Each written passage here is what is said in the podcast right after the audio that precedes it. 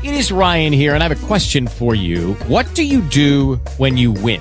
Like, are you a fist pumper? A woohooer, a hand clapper, a high fiver. I kind of like the high five, but if you want to hone in on those winning moves, check out Chumba Casino. At chumba casino dot com, choose from hundreds of social casino style games for your chance to redeem serious cash prizes. There are new game releases weekly, plus free daily bonuses. So don't wait. Start having the most fun ever at chumba casino dot com. No purchase necessary. V G W Group. Void where prohibited by law. See terms and conditions. eighteen plus. Talk shoes. Recorded live.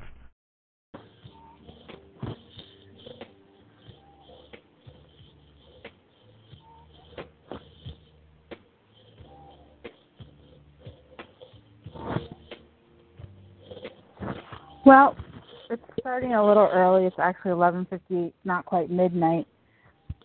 I have this music playing, and I don't know if it's playing on the recording. So I was like, I was thinking, okay, so someone's going to listen to this and hear nothing, or they're going to hear the music, which is cool, but I can't test it out until after I finish recording. These are the things I probably should have did an hour ago or two hours ago, but I didn't.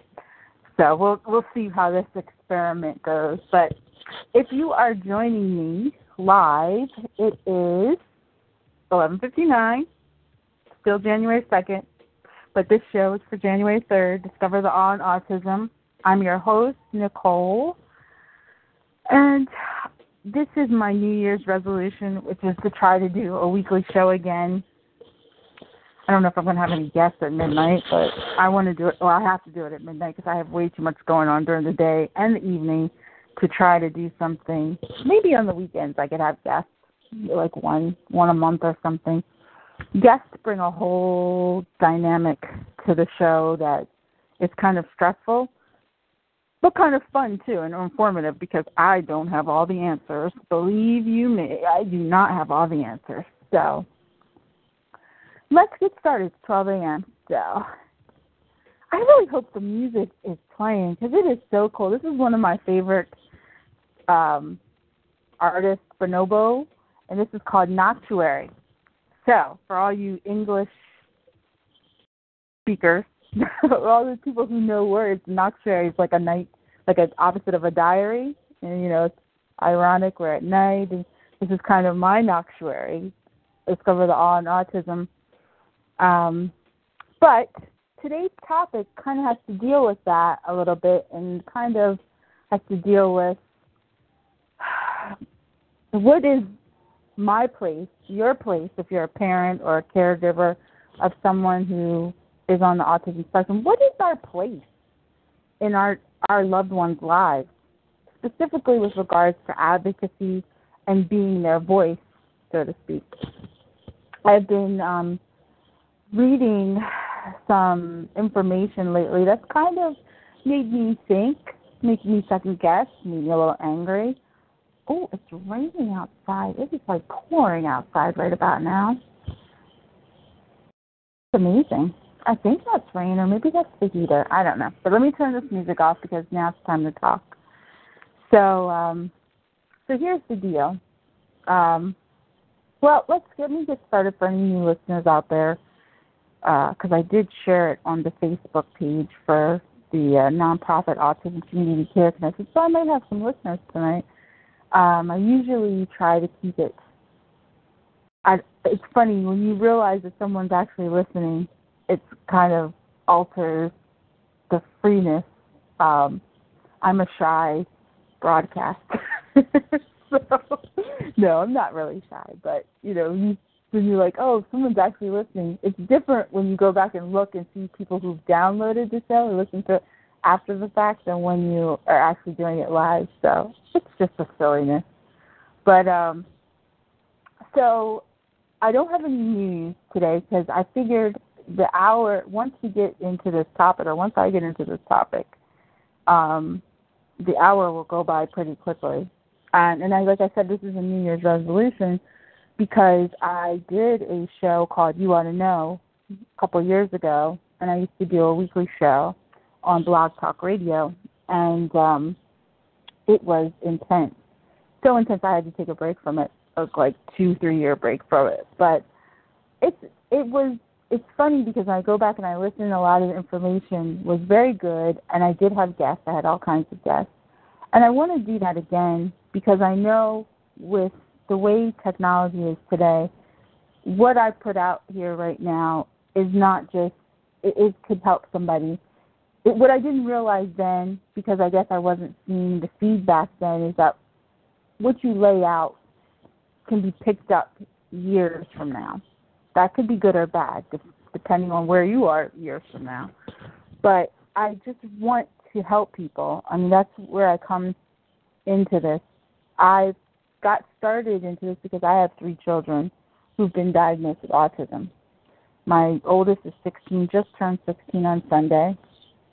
Yes, um, and I have a middle child who is twelve, and she'll be thirteen in about a week and a half, two weeks from now. And then I have a, a third child who is nine, going on ten in May. And then I have twins. Yes, twins. So, um, but the three older children have formal diagnoses with autism, uh, of autism, excuse me. And when I initially started looking for information,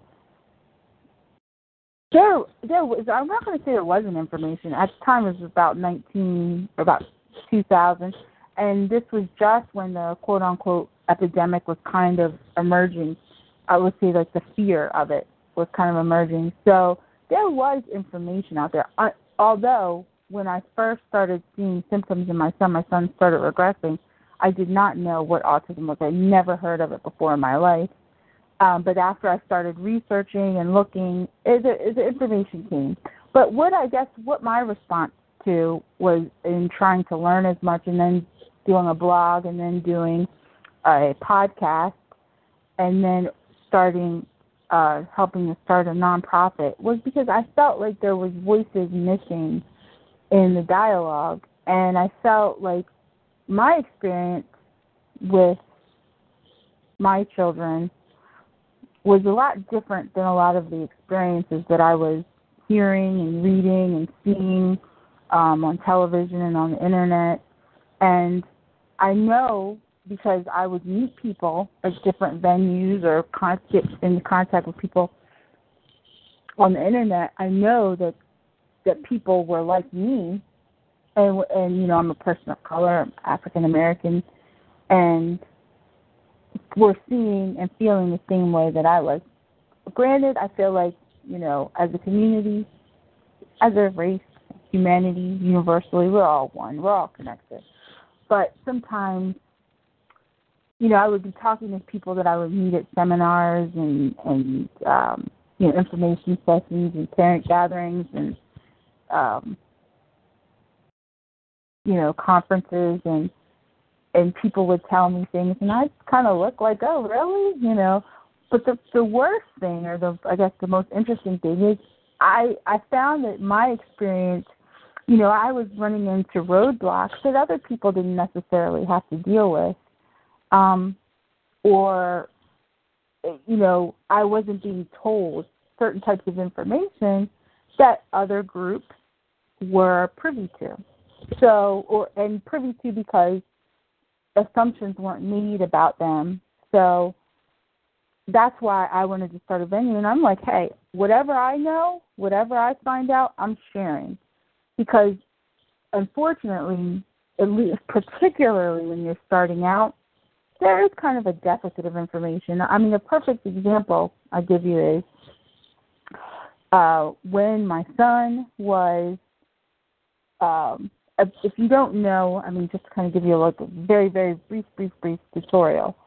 Uh, particularly if you get, a, if you have a child and you and they're diagnosed when they're like two or three years old, you are eligible for and your uh, for in-home early intervention, and then afterwards you're eligible for like uh, special needs preschools or early intervention. If they don't have the preschool, they can still come in your home until they're kindergarten age. Um, so when my son was finishing up his secondary early intervention and getting ready to go into kindergarten, basically the agency or the group I was dealing with were like, oh, well, your next spot is here. And I'm like, oh, okay. Now, the reason why this was afterwards I figured out is that there was about five or six different classrooms that he could have been put into. But I was only presented one. And because I didn't know any better, I thought that that was that was the only one, and that was the recommendation of the team. And since I didn't know any better, I took the recommendation of the team, and I put my son in this particular classroom, which, hindsight being twenty twenty, may not have been a good fit for him overall. Um, but when I when I found out that there were options, I was very angry because I was angry at the people that I had trusted, and I thought, why wasn't I told this? I was angry that other people had known this, and I didn't even know these people to, to consult with them. I didn't even know that it existed until later. I was all kinds of angry about all, all different things, and I thought from that point on I wasn't going to be in that position again. I made that decision not to be in that position again, um, and to ask questions and um, exercise my rights and, and find, find well, not necessarily exercise my rights, but to ask questions and make sure I knew the answer, or I knew that the possibilities, so that somebody wasn't presenting me something and saying it's the only thing, it's the best thing, it's the thing, and meanwhile there's ten other things I could have cho- chosen from that might have been a better fit. Um, so, it, so this brings me to today's topic. There's a little bit of history, but this brings me to today's topic, which is I have been reading about autism self-advocacy because I'm so interested in it, um, because I have three children who are autistic, so, but I'm interested in it because it is a really, aside from kind of being outside of it, it is a very aggressive and vibrant community of individuals, and I respect their desire to create their own voice and be heard the way that they want to be heard and be viewed the way that they want to be viewed. It's very titillating, if you will. I mean, it's like just to watch it and to see it and to, you know, the humor, the, you know, the the sarcasm behind it all. I mean, for what we as parents um, have done in error in some ways, and, and and also in best interest in some ways, it's it's really refreshing. But I became worried because I, I like Tumblr. I don't know if any of you out there who are listening now or possibly listening later are hip to Tumblr, but Tumblr is where it's at. I like Tumblr. One, it's it's a lot different. I mean, in my opinion, I like it better than Facebook because you have you get to keep kind of your anonymity in Tumblr than you do on Facebook, because in Tumblr, you know, you have a blog and you could have something written on there or not. You could have a hundred followers, or you could have no followers. You could never post anything, but you get to follow some really cool people, and it just—I don't know—just I think people get a little bit more personal. It's a little bit more intimate on Tumblr. So I've been on Tumblr for the last couple of weeks, and I just love it. I actually had my Tumblr blog myself for a couple of years now, but I didn't know what to do with it, so it's just been lying kind of dormant for a couple of years. But recently I just got this hit new phone, and I've been playing with the apps on here, and I decided to, hey, why don't I hook up my Tumblr to my phone and see what's up, what's going on there? And um, so that's what I did. Um, and there's just so much, it's just fun. It's just a fun, fun community. But I started looking up autism on there because I figured with the intimacy level that's kind of created on Tumblr that maybe for the autism community, there might be people who are more, a little bit more honest about how they feel.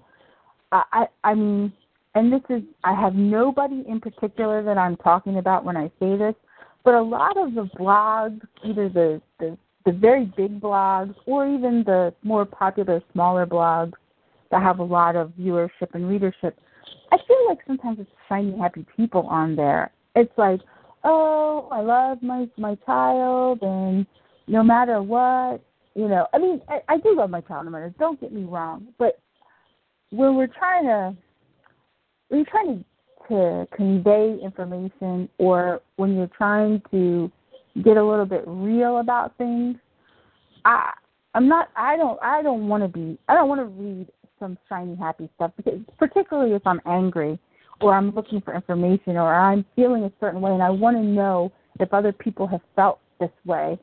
I don't really want to hear shiny, happy people stuff. I want to know the nitty-gritty. I want to know what bothered you. I want to know what motivated you to do X, Y, and Z, and what motivates you to get up in the morning. And, you know, I want to know who you are, not who you want me to know who you are. No, who, not who you want me to know, but who you really are when I read blogs.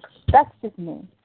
Um, now, obviously, let's kind of be realistic and honest here. Nobody is really putting out who they are, because we'd all scare each other if we really put put who we really are on a blog and, you know, on our Facebook posts and everything. We would really freak each other out with our level of darkness or even our level of light. Who knows? I mean, so nobody's really real. I mean, everybody's attempting to portray realness, but re- I mean, let's just be honest, nobody's really real in social media. But um, but as real as you're willing to go, as real as you can get, I'm there with you. I, and that's what I like. I like to get get down. I like to read stuff that's, you know, real, and particularly when we're talking about parents' perspectives and uh, individuals with autism's perspectives, because, I mean, one of the hallmarks of autism is very complete honesty. So you get that realness that I'm talking about, and I love it. I love reading it. I love the humor, and like I said, the sarcasm behind it, even if it's to my detriment, because one thing I noticed in a lot of individuals is there's kind of like this maligning of the, the, the advocacy from parents and loved ones, and um, I, far be it from me to judge someone else's experience. I would never do that. But um, as a parent, it does pinch my heart a little bit that the efforts that myself and others have put forth are being met with kind of like, you're, you guys are condescending to us, or you're not allowing us to speak for ourselves, or who do you think you are speaking for me? So that's, I, I definitely see that, and it, it hurts a little bit, and it made me step back and do some soul searching in the last couple of days, because I had to ask myself, am I am I really, when I'm helping people, you know, or anybody I've helped in the past, or, or I, I, I shouldn't even assume that, but anybody I have attempted to help in the past and will attempt to help in the future, am Am I really doing that? Am I really honoring who they are um, by what I do and how I think? And it's because it's so funny. I wish I should have um, like bookmarked some of these comments that I saw on some of the Tumblr blogs that I um, that I follow, because um, the insight into the world. See, the thing is, for me, my oldest son, my sixteen-year-old, he's nonverbal, and he uses the iPod to communicate. But, you know, we're talking about, like, he tells me he wants different types of food. But sometimes he'll pop out with something interesting, and I love it. You know, I, I really, I would die to have a conversation with him about what's really going on in his head.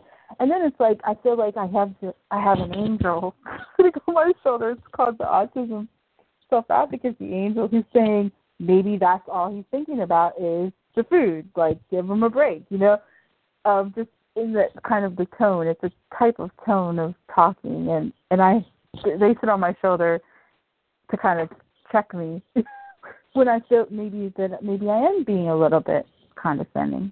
So, but they talk about stimming and, you know, about how their stims are not socially accepted, but how we stim and it's so, totally normal. Like, we bite our nails and we we tap pencils and, and I chew ice, you know, and it can be quite annoying, but why isn't, why isn't our no, annoying as socially unacceptable as their quote-unquote stimming, which is constantly, you know, behavior planned out of their life. And I never thought about it like that because, hey, I'll be honest, when my kids stim, it does annoy me. But, um, you know, I love them just the same, but it does annoy me. But I'm sure that uh, I was just told by my mother the other day, me crunching ice annoyed her. So here it is, right? You know, but I, so I think the problem that I have as a parent has in trying to understand the kind of movement and the, the sentiment behind the self-advocacy movement is that because I I assume a lot of what my kids are going through because I don't I can't communicate with them. Um, so I make a lot of decisions. I make all the decisions for them. Let's, you know, at this point, even as a first sixteen-year-old, I make all the decisions for my children. And when they get to be older, you know, I foresee making the majority of decisions for them. And, but I don't want that obligation or responsibility once they're past a certain age. I would really love it for them to be to get to a point where they are making decisions for themselves, or at least they're being able to communicate with me, and I can act as a bridge to help them live the lives that they want to live. I, I don't, I have no, you know, it's been a progression over the years of parenting. You know, you start off as a new parent. You start off as a new parent and you wonder, well, I mean, even before the disability rears its head, you know, you start off as a new parent and you have ideas. Like, I, you know, Cyrus is going to be a doctor. That's my son, my oldest son. He's going to be a doctor. And, uh, you know, that's just the way that it was going to be. That's, you know, is. And um, so now, um, you know, I have no idea what Cyrus is going to be. I know he has an affinity for cleaning and different things, but it's taken a good twelve, thirteen years to get to the point where you're not looking at what your expectations were for your child pre-autism and mourning that, but you're now saying, okay, well, what does he like and what can he do and what does he want to do and how can I best help him do what he wants to do? I'm fine with that. I'm not balking at that, you know. And even for my daughters who are still, you know, one's in elementary school and one's in middle school, yeah, I have no idea where they're headed. I know what the kinds of things that they like and that they're interested in, and and I want them to be able to do those things. A lot of it, I think, a lot of some of the issues between parents and the self-advocacy movement, I think, comes from the cured versus illness, or, you know, people, I, I notice there is a very big group of individuals on the spectrum who feel like it's an identity for them. It's not a disability. They think differently.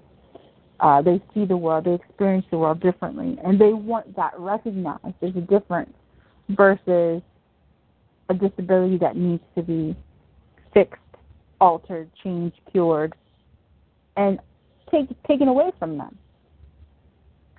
And that's tough. It's tough as a parent because you do have a bit of selfishness involved in your role. You know, It, I, I would be a liar if if I sat here and tried to act like I didn't look at what goes into caring for my children and how that affects my overall life.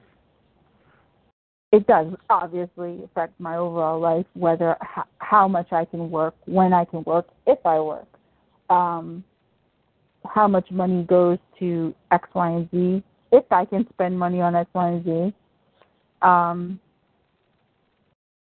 if I can go someplace or do something, and what's the planning if I take them, and or if I don't take them, or what what can I go vacation, or and these are just the small everyday things that we that people do, and it's not that it's autism's fault or the autism's fault that some of these things don't materialize.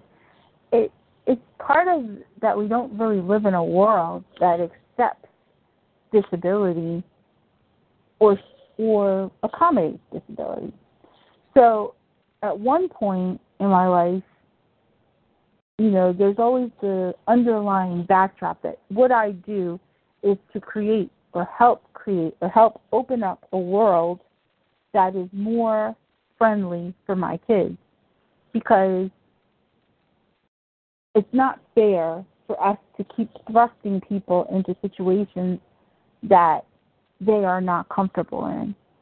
You know, perfect example would be like going to the movies. You know, who is a movie theater experience designed for?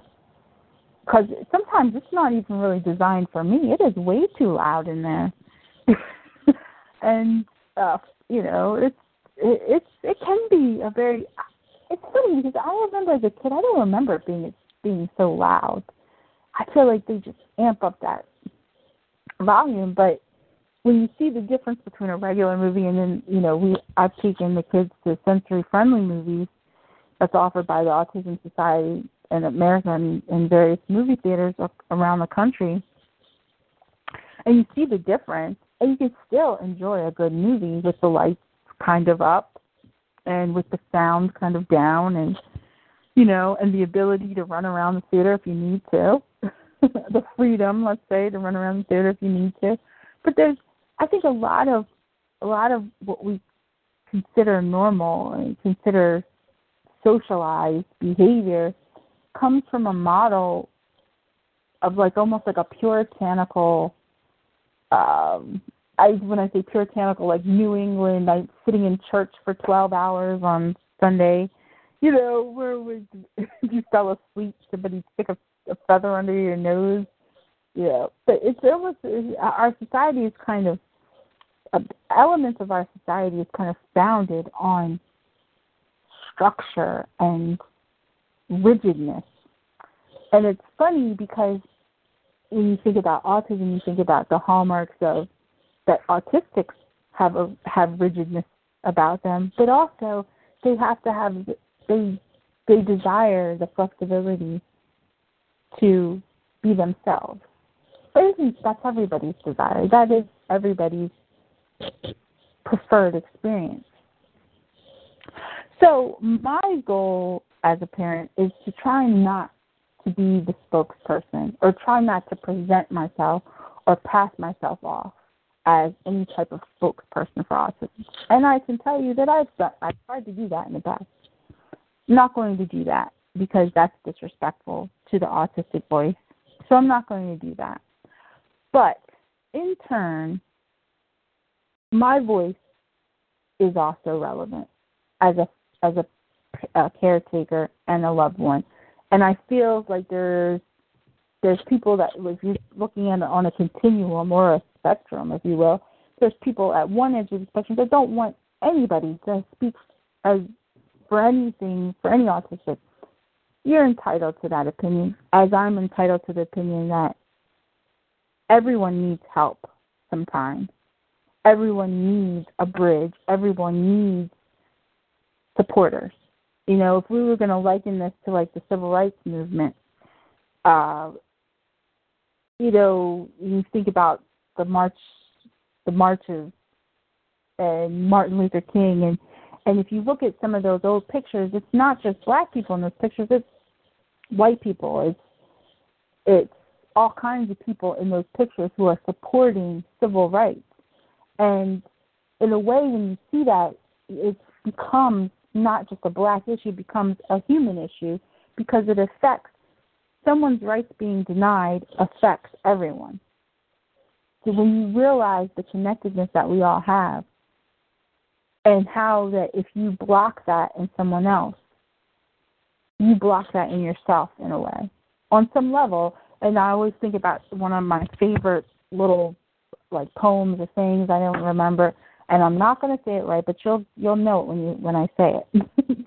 But the, the, I think it was the priest who said that they, they came for the when they came for the Christians, I didn't say anything. When they came for the or Jews, I don't know, but basically this guy didn't say anything until they came for him, and nobody said anything for him. And we all have to help one another, and we all have to lift each other up. And in our, even in our individual and, for lack of a better term, clannish struggles, you know, I mean, I identify as a person of color, I identify as a woman, and I, then there's various other things and groups that I belong to where I feel like you need to be honored in some way. And I wouldn't want anyone to claim to speak for me, but if you want to speak with me in these individual groups, I welcome that. I welcome your hand in friendship. I welcome your support. And I want to be welcomed into the autism self-advocacy movement. Obviously, I can't be a member because I'm not autistic, but I love I love someone with autism. I love three people with autism. I love more than three people with autism. You know, I I I do. And I don't want to be maligned or pushed to the side because I'm a parent, you know, and, and that's the only thing that kind of bothers me. Now, I mentioned in my, uh, I mentioned in this, in the description, there's this term for people who are related to people with autism. It's kind of a, uh, I think it's a negative term. I couldn't put my finger on it, but every time I see it used, it doesn't look very positive, but it's called allism, and that's spelled A L L I S T, or allism, A L L I S M. And it's, you know, allism, autism. And, oh, the jokes, the jokes, and the, the, basically to share, to show a point that of how we talk about autism is, is wrong, and how we view autism, particularly in the individuals who are, who are autistic. I, how we, so, let's see, oh, oh, oh, drop my computer. Sorry.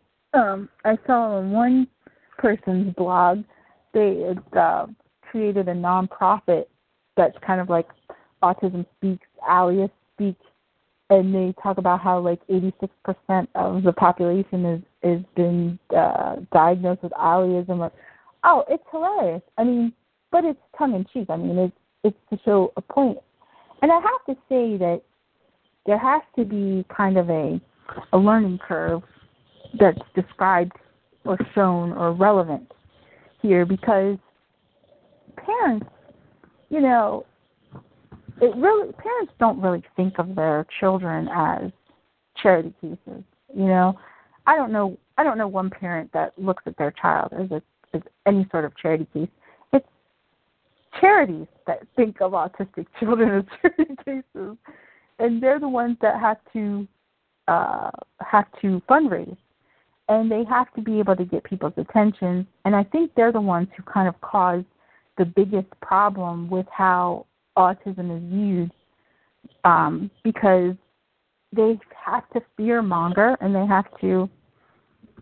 I'm not a I'm not a fan of Autism Speaks. I've never. I, I mean, I used to support them back when my first, son was first diagnosed, because I didn't know any better. We did a couple of walks, but um, my biggest issue with them was I felt like all this money they were raising, and I didn't really see it reflected in anything. It just, um, they do a lot. They give out grants. I mean, don't get me wrong. They do a lot of research, and I really felt like research, particularly when you have all these families. I mean, we, I remember the first couple of walks we went to, and I, I just looked out on all the people that showed up, and I imagined If if every person there had brought with them at least, you know, a hundred dollars, right, um, in pledges and stuff, you know, this is probably this a couple hundred thousand dollar event that they brought in, you know, and maybe even more than that. Like, I'm sure more than that. But my, my when I looked out and I thought, but how many people's lives are directly affected and improved by what this organization does? And I didn't feel like, for as much money as they probably bring in for what they put out, I didn't feel like it was, I didn't personally didn't feel like it was comparable. And that's just my opinion. And that's what prompted me and my mother uh, to kind of create our own organization where we could do things that were, if we were going to be collecting money, you know, for organization, for we would do it for our own organization and actually put on events and things that actually, in our opinion, help people, really help people at the base level where they need help. So so I am definitely echo the sentiment that most um, autistic self-advocates have towards organizations like Autism Speaks, because I feel, I do feel the same way. I don't feel like what they do is helpful. And, and how they portray, you know, sometimes it hurts to see some of their their advertising. It hurts as a parent to see some of their advertising because it does um, portray some of the most negative elements about autism, and it does more to scare than to inform. And if we're going to create an inclusive society, it has to be in an honest and frank way, but also it has to be in a way where people people are invited, not uh, separated. Um, so what do I mean when I say that? My daughter's school, um, who has a very wonderful teacher, I might add, uh, my daughter's school, you know, they have a buddy program. And basically, kids come into the classroom, quote unquote, you know, well, let's, let's say kids that aren't in special ed um, come into the autism support classroom, and they they work with um the uh, students in the autism support classroom. They um, work on social things, you know. So it's a really good program. Like they, they had a couple activities outside of school, bowling and, um, you know, like bounce you type of thing. And um, it's a good program because the kids, I mean, I've met some of the kids, genuinely show an interest for the kids in the classroom. And it's not like a, I mean, I know, I mean, obviously you're getting some sort of payoff for doing this, um, but there is a level of uh, of true friendship you see to some degree, well, or true ex- acceptance of someone else's difference. And there has to be more of that, or at least more venues where that is encouraged, in order for us to truly have an inclusive society. Um, we don't have an inclusive society. I still take my kids out to places, and when they exhibit their autistic behavior, I still get a lot of looks, stares. But it's less, it's, and a lot of times it's more like people are staring because they know, because they have someone that they know in their family that that has autism and, you know, but, you know, as parents, we got to take our kids out. You know, we can't create this inclusive society if we're not willing to take our kids out and, and let them be included, because knowledge is power, but so is visibility. And I know a lot of parents who don't take their kids out. It's, it's, it's hard, but, I mean, and, and it can be hard on the kids, too, as well. I mean, but, but from both angles. You know, we don't take them someplace. You're not taking them to the the ball game, you know, or to a club where there's, like, loud music and all kinds of funky smells and stuff like that. But, you know, the grocery store, a quick trip. Um, we have to take our kids out. We have to take our, our loved ones out if we want to be accepted, so that it's not odd to see an individual with autism have a meltdown or sin. It's something like, oh, okay, you know. I mean, there's a lot more socially accepted behaviors from toddlers, which are really not that socially acceptable. You know, people letting their kids run around all over the... I, you know, it's all kinds of things that kids, quote-unquote, typical kids are allowed to do, you know, that if a person with autism did, it would be like, what? So, But, yeah, we, we have to take our kids out. If we want to create a truly inclusive society, we do have to do that. But also, venues have to be set up that are more inclusive for differences, you know, like movie theaters, like ball games, like different different places. Um, and a lot of people are becoming, I mean, I don't want to act like there aren't people who are working on these things. I mean, there are a lot of forward-thinking organizations, venues, places, restaurants, which are trying to be more accommodating. But, you know, for every one, there's four or five who are telling people that they can't they can't be who they are in their establishment. So I want to help facilitate that. I don't want to I don't want to be exclusive, and I don't want to be put to the side. I want to be a parent that can support the individuals that I care about and the individuals that I work with or will be working with in the future in them having a life experience that's most truthful and honest to who they are. So it's It's tough being a parent, and I don't think that saying that negates my children's autism or who they are, negates their identity. I mean, there's a lot of there's a lot of things that you have to learn, that you kind of have to deal with, that you there's a lot of things that you have to the best word I can think of is desensitize yourself to. And I, without becoming numb to, um, you know, for a while. It's funny because it's almost like you go through stages. I mean, you do, it actually it's not almost like you go. You do go through stages, and one of the things that used to really burn me up is when people would make these completely insensitive comments about autism, whatever. A lot of it was based on pop culture references, and um,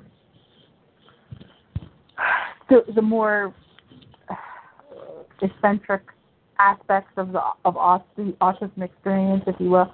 And it would burn me up because I'm like, after a while, you get you you, are, you know what's going to come out somebody come out of someone's mouth, and you and you kind of get tired of it after a while. But I've learned that people, are, even when people do that, they're still just trying to connect with you on some level. And I think it's because I've become, I have become more comfortable with who I am and what my role is to my children. Because, for again, for a while, I, I identified with autism. I was an autism mom. Whatever that is, you know, and uh, I've mentioned before in different venues, you know, I ate, slept, and breathed autism, and it became very overwhelming because I lost myself a little bit. I lost, I lost. It's weird because I'm, as I'm coming back into Uh, doing the same sorts of things as I was doing at the time that I lost myself, I'm in a different place in my life where at that time I was doing it because that was my identity. Now I'm doing it because I'm good at it. and I'm good at it and because I want to support people and I want to help people have better lives. Families, individuals, grandparents, whoever, and I'm good at it. And I maybe because of having a mindset where you identify with it for so long helps you become good at it. I don't know. Who knows? Who knows why why something works sometimes. So sometimes it's best just to appreciate that it works a certain way versus trying to figure out how and why it works. But for a long time, time I did identify with, and then I I wrote a blog post about it on my blog, Ought to Know, um, dot com. That's www ought dot to know or ought dash to know dot com. And um, I wrote about how I realized that I don't have autism, and I don't I don't have to identify with my children's experience. I can sympathize, empathize, be there for them, but I am never going to know what it's like to go through. My experience is totally different from what theirs is. My in observer mode versus I have no idea what their experience is, what they look at from their eyes, what they see, what their hopes, dreams, wishes, and desires are. I mean, for what they they let me into their into their world, and it's difficult too because I have a sixteen-year-old and a soon-to-be thirteen-year-old, so I'm dealing with teenage stuff too. And you know, we all know how teenagers are, and but that's the that experience is not different for an individual with autism. They still go through teenage stuff, but in the way it's you know. But like I said, I'm not going to be speaking for people with autism. But from my experience as a parent and trying to parent this very confusing time, I have no idea what's going on in there. So, you know, it's a guessing game every day to, to what's going on. If, if they decide to tell me, thank you. Thank you for telling me that you wanted this versus that. I appreciate it so much because now I don't have to guess. But, um, but yeah, it, it, just, it took us a couple of years to realize it. You know, this is not my identity. This is their identity. And my identity is a mother, but even still as a mother, I have other things, other interests and other desires that I want to pursue and that, that are more natural to me. But I can still support who they are and what they are, and I can still help, and I can still be an advocate, and I can still support other people and, and help them access services and access what they need without taking away from that unique voice. And I, I guess my message to anyone, all of you out there who are listening, is that, you know, embracing this world that we live in, or it's changing. I mean, I'm not just talking about autism and disability, race relations and and the world. The world is is expanding while getting smaller, while expanding. I mean, there's, there's so many things that connect us, and then there's so many things in the connecting of us that keep us apart. Basically, our own opinions. They those those are pretty big. They can be the size of continents. And I see that all of our children, not just autistic children, but all of our children are growing up in ways and dealing with things that even, you know, I'm in my thirties, and as a child, you know, and a teenager, it's a different world, definitely a different world. And even from when my parents were teenagers and children, it's a different. It's almost like with each generation, the, I mean, the the, uh, the lag time between, you know, the status quo. It, it it's so different.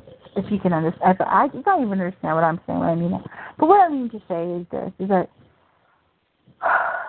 it's, there are so many different groups and individuals and identities coming to the, the forefront.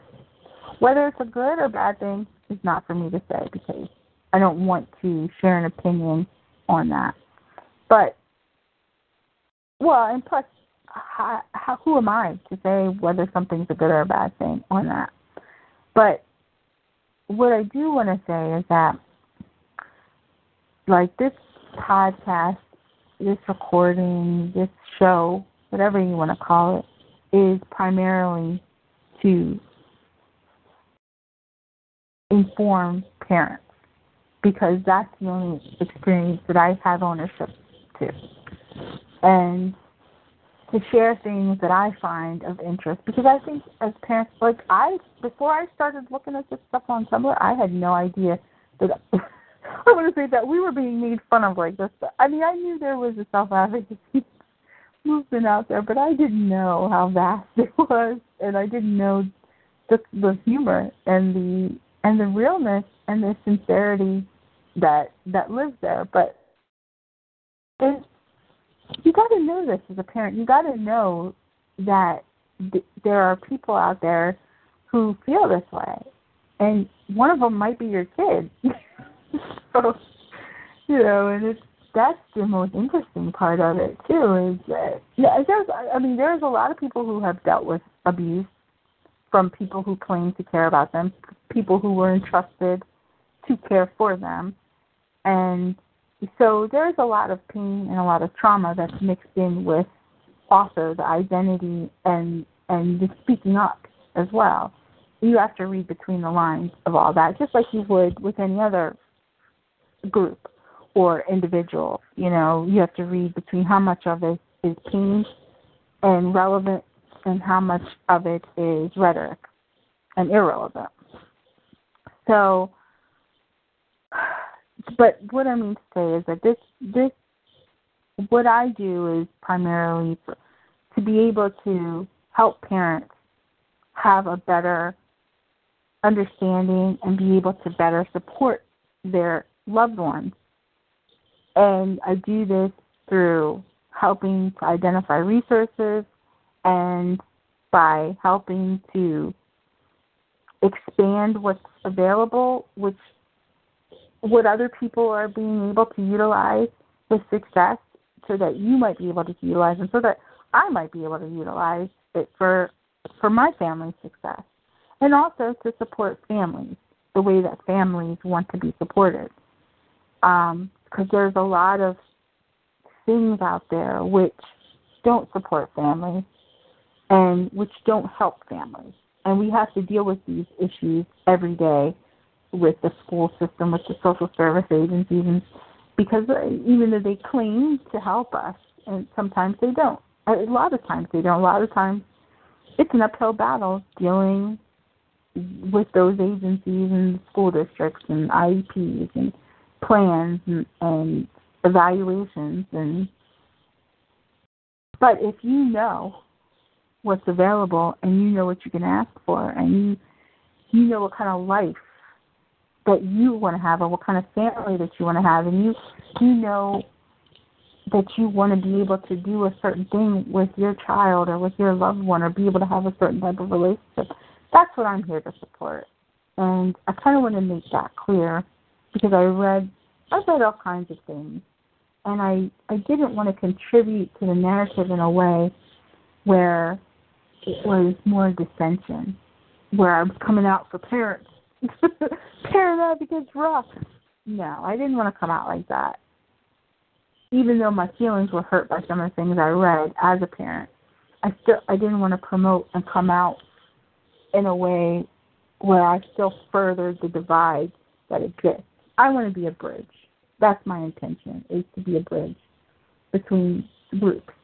And whoever will accept me as a part of that bridge, uh, whether they be autistic or whether they be parent or uh, self-advocate or, you know, you know, allies. So um, that's my intention. It comes from a place of love, not control. And it's unfortunate because when I think about how we do treat individuals with autism, it's and it's I mean it's it's become commonplace, but we really do have to evaluate and make sure that we are person focused in the sense of we are really taking into consideration what they are saying that they want and what it doesn't mess up the sound because I had this in the back here. But what they're saying by their behavior, by their, in many ways, by their communication, what they really want. Now, obviously, you have to make adjustments for age, and, you know, just because somebody has a disability, if they're going through their teenage years and they're disagreeable, grumpy, have an attitude, well, that's across the board.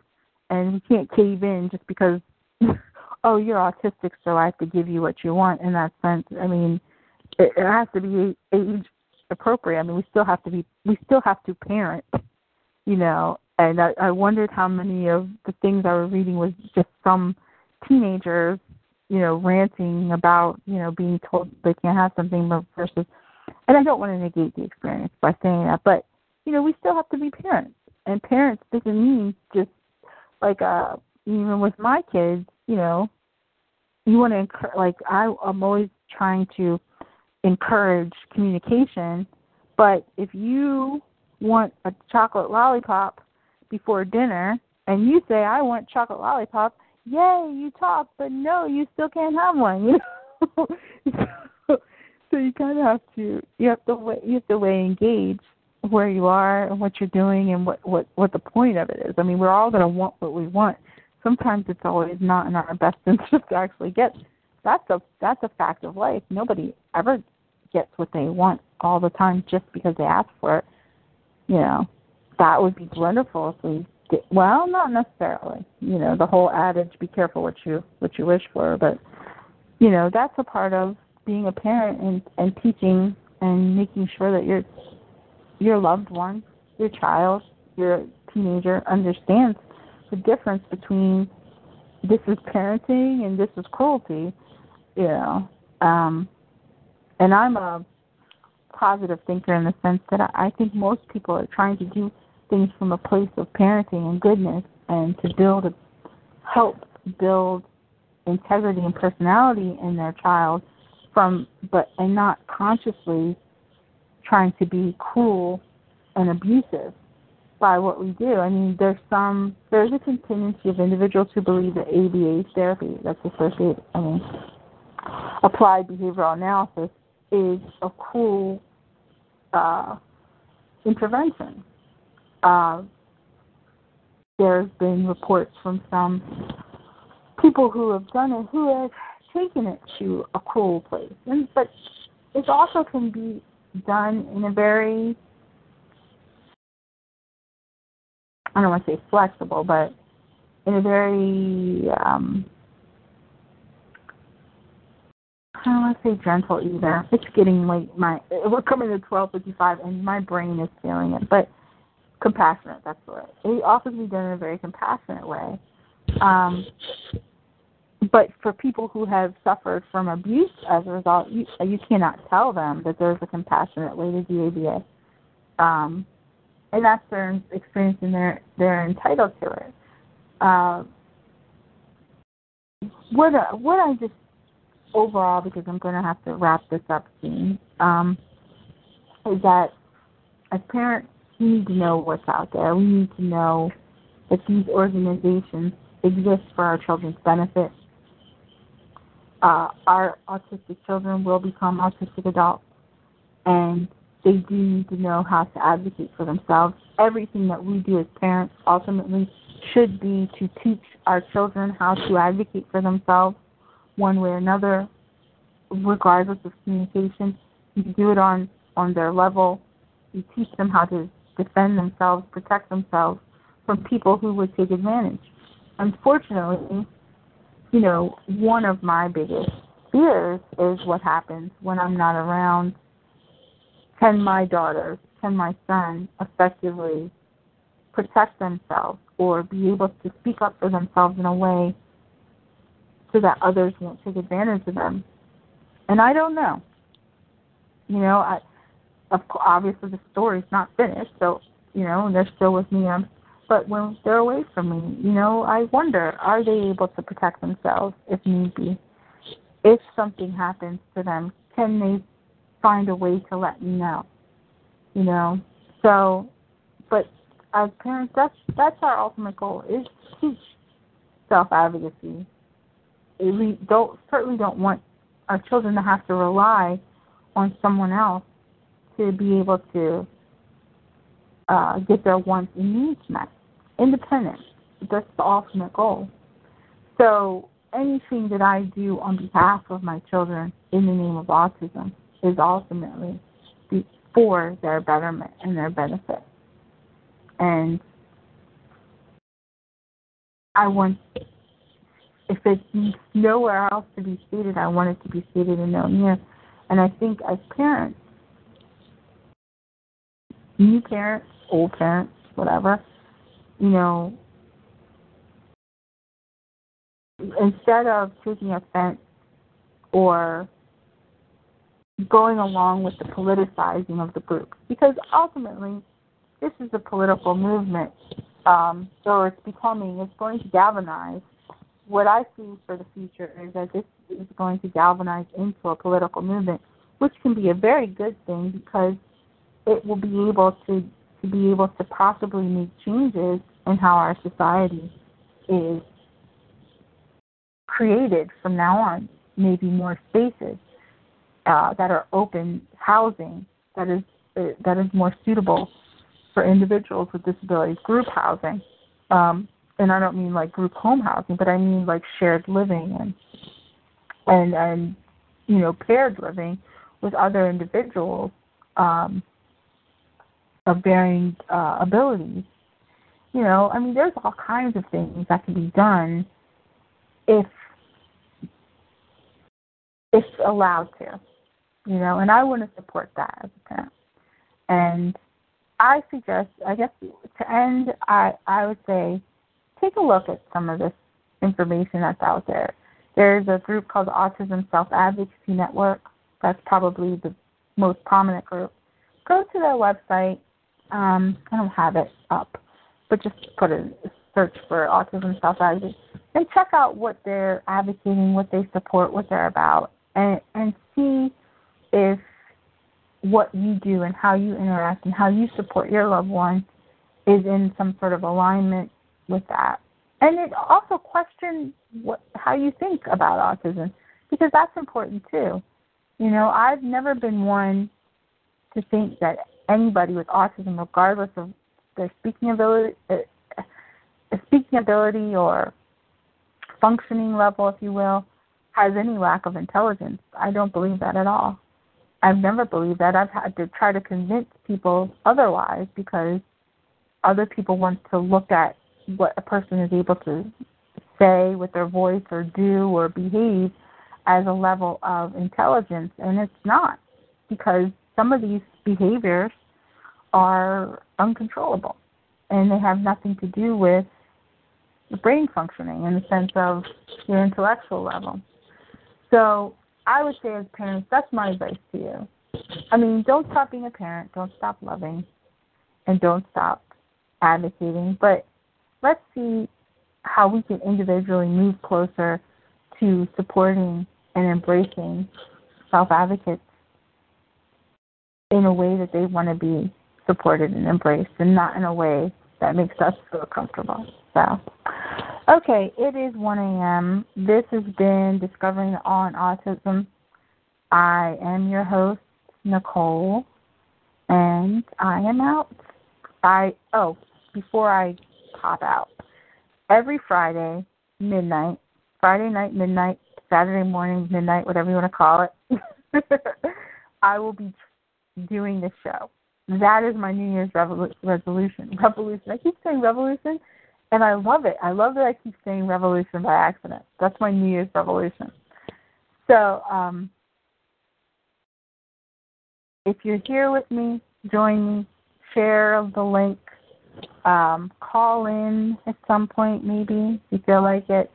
There's a chat room, but I didn't look at it the whole time. So, but that's not necessarily what I'm not going to do in the future. But um, if you want to talk, if you have ideas, you can always email me at ought, A U T, dot to know, T O K N O W, at gmail dot com. And I'd love feedback, love, love, love feedback, ideas for the show, if you want guests or not, what type of topics to cover, um, because I'm starting this up again, and I'm committed every Friday, Saturday, midnight to be here and to be talking.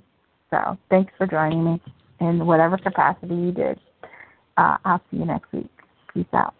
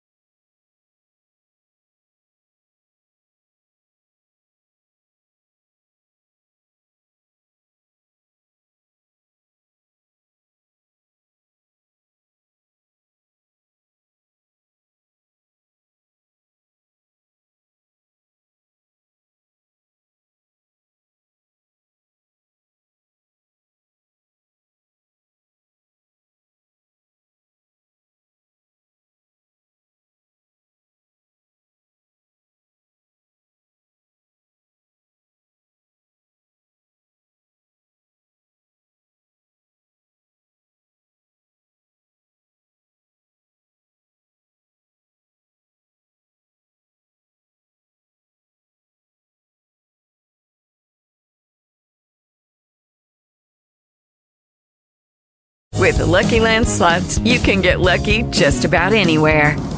This is your captain speaking. Uh, we've got clear runway and the weather's fine, but we're just going to circle up here a while and uh, get lucky.